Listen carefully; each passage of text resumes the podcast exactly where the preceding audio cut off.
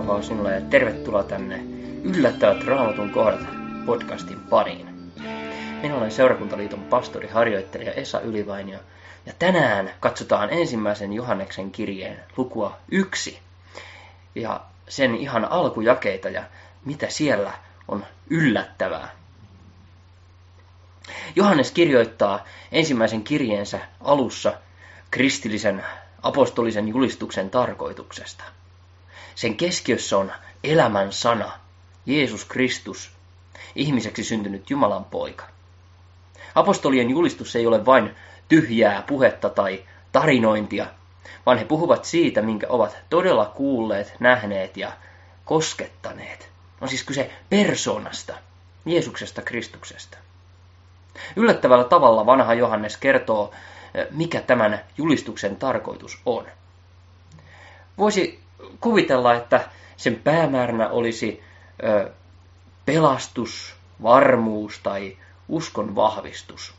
Että tämä on kirjoitettu, jotta teillä olisi pelastus. Tämä on kirjoitettu, jotta teillä olisi varmuus Jumalan rakkaudesta. Tai tämä on kirjoitettu, jotta teillä olisi vahvistus uskollenne. No tämä kaikki onkin kyllä totta. Jumalan sana ja evankeliumin julistus, sanoma Kristuksesta, kyllä on meille pelastukseksi. Evankeliumi on Jumalan voima autuuteen. Se on meille varma Jumalan lupaus hänen rakkaudestaan Jeesuksessa Kristuksessa, ja se on meille uskon vahvistuksi. Mutta näitä Johannes ei tässä kohtaa mainitse. Sen sijaan hän kirjoittaa ihan siinä kirjeen alusta näin. Mikä on alusta ollut, minkä olemme kuulleet, minkä silmillämme nähneet, mitä katselimme ja mitä kätemme koskettivat. On puhe elämän sanasta. Minkä olemme nähneet ja kuulleet, sen me myös teille julistamme, että teilläkin olisi yhteys meidän kanssamme. Ja tämä meidän yhteytemme on isän ja hänen poikansa Jeesuksen Kristuksen kanssa. Ja tämän me kirjoitamme, että teidän ilonne olisi täydellinen. Ensimmäinen Johanneksen kirja luku 1, jakeet 1, 3 ja 4. Apostolit julistavat ja näin välittävät kuulemansa, näkemänsä ja koskettamansa sanan Kristuksen kuulijoilleen. Tämä ei ole ainoastaan tyhjää ihmisen ääntä, vaan sillä on voima. Tuo sana sisältää ja kuljettaa mukanaan pyhän hengen kautta itse Kristuksen Jeesuksen. Kun Kristus julistetaan ja näin välitetään hänet kuulijoille, syntyy uskon kautta yhteys kuulijoiden ja julistajien välille pyhän hengen kautta. Ja mikä tärkeämpää, tuo yhteys tuon saman pyhän hengen voimasta syntyy myös uskovien ja Kristuksen välille. Ja yhteys Kristukseen Jumalan poikaan antaa yhteyden isään Jumalaan Kristuksen kautta. Jeesus sanoo, minä olen tie, totuus ja elämä, ei kukaan tule isän tykö muutoin kuin minun kauttani. Isän tykö tullaan pojan kautta, ja pojan tykö tullaan ö, pyhän hengen kautta, jonka isä lähettää. Isä tuo meidät poikansa yhteyteen ja poika tuo meidät isän yhteyteen. Yhteys Jumalaan on mahdollista ainoastaan, koska meidät puhdistetaan Kristuksen verellä kaikista synneistä, niin että me voimme tulla hänen verensä kautta isän läsnäoloon hänen eteensä. Tämä tapahtuu jo meillä kasteessa. Ja se, se, se tarjotaan meille myöskin Jumalan sanan kautta luettuna ja julistettuna. Ja erityisellä tavalla meidät liitetään Jumalan yhteyteen Kristuksen ruumiin ja veren kautta ehtoollisessa, ehtoollisen nauttiessamme. Ehtoollinen on yhteysateria erityisesti Pyhän Jumalan ja meidän kanssamme. Tuossa yhteydessä Kristuksen ja Pyhän Hengen kautta Isään meidät tehdään osalliseksi myös Jumalan pyhyydestä ja hänen kirkkaudestaan. Näin me saamme olla osallisia hänen valtakunnastaan, eli taivaasta, taivaan kodista, ja kaikista niistä lahjoista, jotka Jumala meille Kristuksessa haluaa meitä siunaten meille antaa, kun olemme hänen yhteydessään. Eli kun me tulemme Jumalan luokse pyhän hengen kautta, Jumalan sanan välityksellä, Kristuksen veren suojassa, niin silloin meillä, meillä on omanamme Isän Jumalan kirkkaus ja taivas, iankaikkinen elämä, hänen armonsa, kaikki Jumalan siunaukset, myös osallisuus Jumalan pyhyydestä, jossa me saamme seistä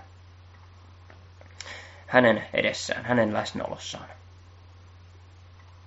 Toinen yllätys on se, että tämän Johannes on kirjoittanut niille, jotka eivät ole häntä kuulemassa, jotta samalla tavalla meilläkin olisi pyhän kolmiyhteisen Jumalan kanssa yhteys, ja jotta teidän ilonne olisi täydellinen. Jotta meidän, jotka tämän luemme, että meidän ilomme olisi täydellinen.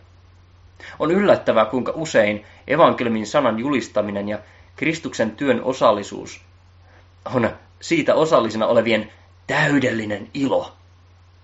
Siis kuinka tämä niin kuin, evankeliumin julistamisen ja Kristuksen työn tarkoitus on, että meillä olisi täydellinen ilo. Evankeliumi on todella hyvä sanoma, ilouutinen.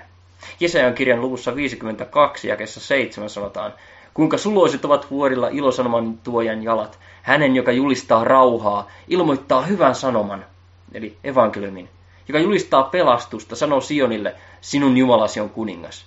Kuinka suloiset ovat vuorilla ilosanoman tuojan jalat. Se sanoma on niin hyvä ja suuri, että pelkästään jo sen sanan tuojan jalat, niiden kuuleminen on iloinen juttu. Tämän suuren evankeliumin ilosanoman meillä, meidän kuninkaamme Jumala, Jumala on tullut meidän kuninkaaksemme, niin tämän suuren ilosanoman on enkeli julistanut jo Kristuksen syntymässä paimenille kedolla. Luukkaan evankeliumin luussa kaksi enkelit ilmestyvät paimenille ja sanovat, älkää pelätkö, sillä katso minä ilmoitan teille suuren ilon, joka on tuleva kaikelle kansalle. Teille on tänä päivänä syntynyt vapahtaja, joka on Kristus Herra Daavidin kaupungissa. Ja paimenet menevät katsomaan tätä, näkevät Kristuksen seimessä ja palaavat ylisten ja kiittäen Jumalaa tämän Kristuksen nähtyään. Evankeliumi on sanoma pelastuksesta ja vapahtajasta, ja Kristuksesta, joka on meillä, meidän omanamme, meidän luonamme. Kun meillä on Kristus, meillä on vapahtaja, Kristus on syntynyt meille, niin se saa aikaan ilon, ilon pelastuksesta. Sillä äh, Kristus on meillä ja Kristuksessa on Jumalan ilo. Tämä pelastus Kristuksessa saa aikaan suuren ilon, joka on siis Kristuksen oma ilo. Taivaan ilo. Taivaan valtakunnan ilo. Kristuksesta ei evankeliumissa kyllä tule erityisen iloinen kuva, semmoinen huoleton kuva ainakaan. Hän on pikemminkin kipujen mies ja sairauden tuttava. Kuitenkin tässä meille luvataan täydellinen Kristuksen ilo, jonka hän antaa.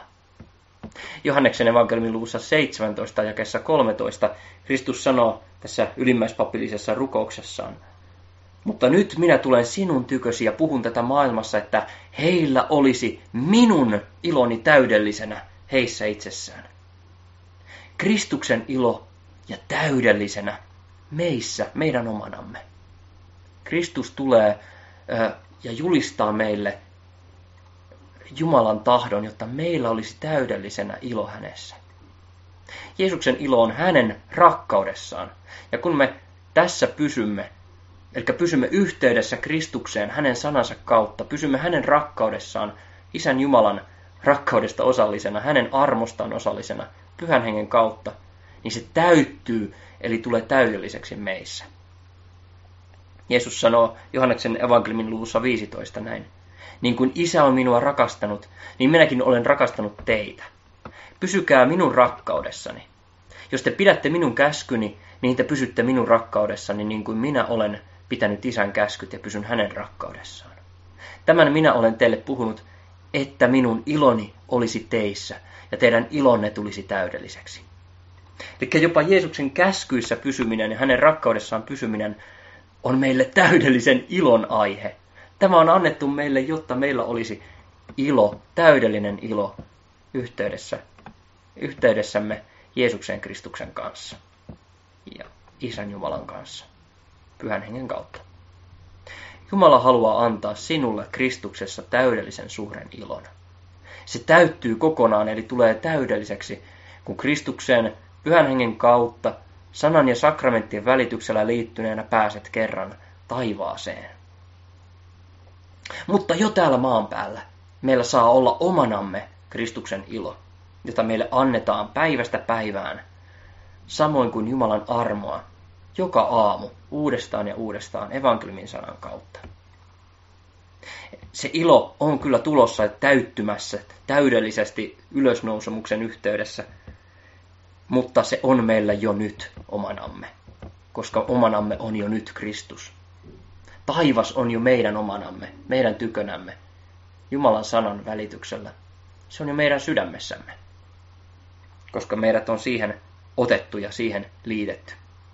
Martti Luther kirjoittaa, Samoin on Kristuksessa myös täydellinen ilo, iankaikkinen riemu. Hän ei enää ole murheissaan eikä peloissaan, hän ei enää hikoile verta niin kuin Getsemanessa, vaan hänellä on pelkkää iloa ja riemua. Ja juuri hän, jolla on pelkkä ilo ja riemu, on tullut meidän ravinnoksemme. Hän tarjo, hänet tarjotaan meille sanassa ja nautitaan uskolla. Täällä maailmassa hylättyinä murheellisina, ahdistuksissa ja kiusauksissa ollessamme, rientäkäämme nauttimaan Kristuksen ravintoa virvoitukseksemme, lohdutukseksemme ja vahvistukseksemme. Kun Kristuksella on ilo, riemu ja elämä, on meilläkin samoin oleva nämä. Murheiden, raskaan mielen, kiusausten ja minkä muun tahansa kohdatessa minun tulee iloisesti rohkaista sydäntäni sanoen, minä katson Kristukseen, jossa ei ole mitään murhetta eikä ahdistusta. Minun uskoni todistaa, että hän on minunkin edestäni kärsinyt. Hän on minun edestäni ja minun autuudekseni ristiinnaulittu, kuollut, astunut alas helvettiin, noussut ylös kuolleista ja niin edelleen. Vaikka sitä vielä en tunnekaan, vaan levottomuus ja murhe mieltäni vaivaa, ei tämä levottomuus ja murhe kuitenkaan ole saava voittoa. Kristuksessa on iankaikkinen lohdutus, ilo, riemu ja rauha. Hän on minulle sanassa ilmoitettu ja tarjottu.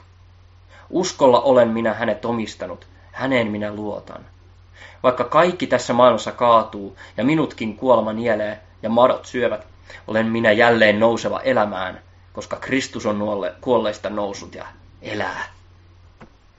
Ja toisaalla taas Luther kirjoittaa, että jos todella ymmärtäisimme evankeliumin merkityksen, sen aarteen suuruuden, mikä meillä on Kristuksessa, hänen kuolemassaan ja ylösnousemuksessaan, valtaisi sydämemme niin suuri ilo ja riemu, että meidän olisi pelkästään sen voimasta kuoltava ja noustava kuolleista taas. Itselleni Jumalan sanan lukeminen saa aikaan hyvin suurta iloa ja intoa, innostusta. Erityisesti nämä yllättävät raamatun kohdat saavat aikaan tämän. Se kertoo siitä, että Jumalan sana ole kuollut eikä kuiva, vaan se on elävä. Se sisältää ja tuo luoksemme elävän Kristuksen ja tekee meidätkin eläväksi. Se tuo meille Jumalan ilon Kristuksessa. Se sana saa aikaan sen, mitä se puhuu. Kun se puhuu Kristuksen kuolemasta ja ylösnousemuksesta, se todella tarjoaa sen kuoleman ja ylösnousemuksen meille. Ja näin omanamme on myös ilo, riemu, rauha ja iankaikkinen elämä. Kaikki Jumalan taivaan siunaukset. Ennen kaikkea yhteys pyhän henkeen Kristukseen ja Isään Jumalaan. Olkoon Jumalan rauha, ilo ja vanhurskaus sinun luonasi. Niin kuin Paavali kirjoittaa roomalaiskirjeen luussa 14. Tämä on Jumalan valtakunta. Iloa, rauhaa ja vanhurskautta pyhässä hengessä.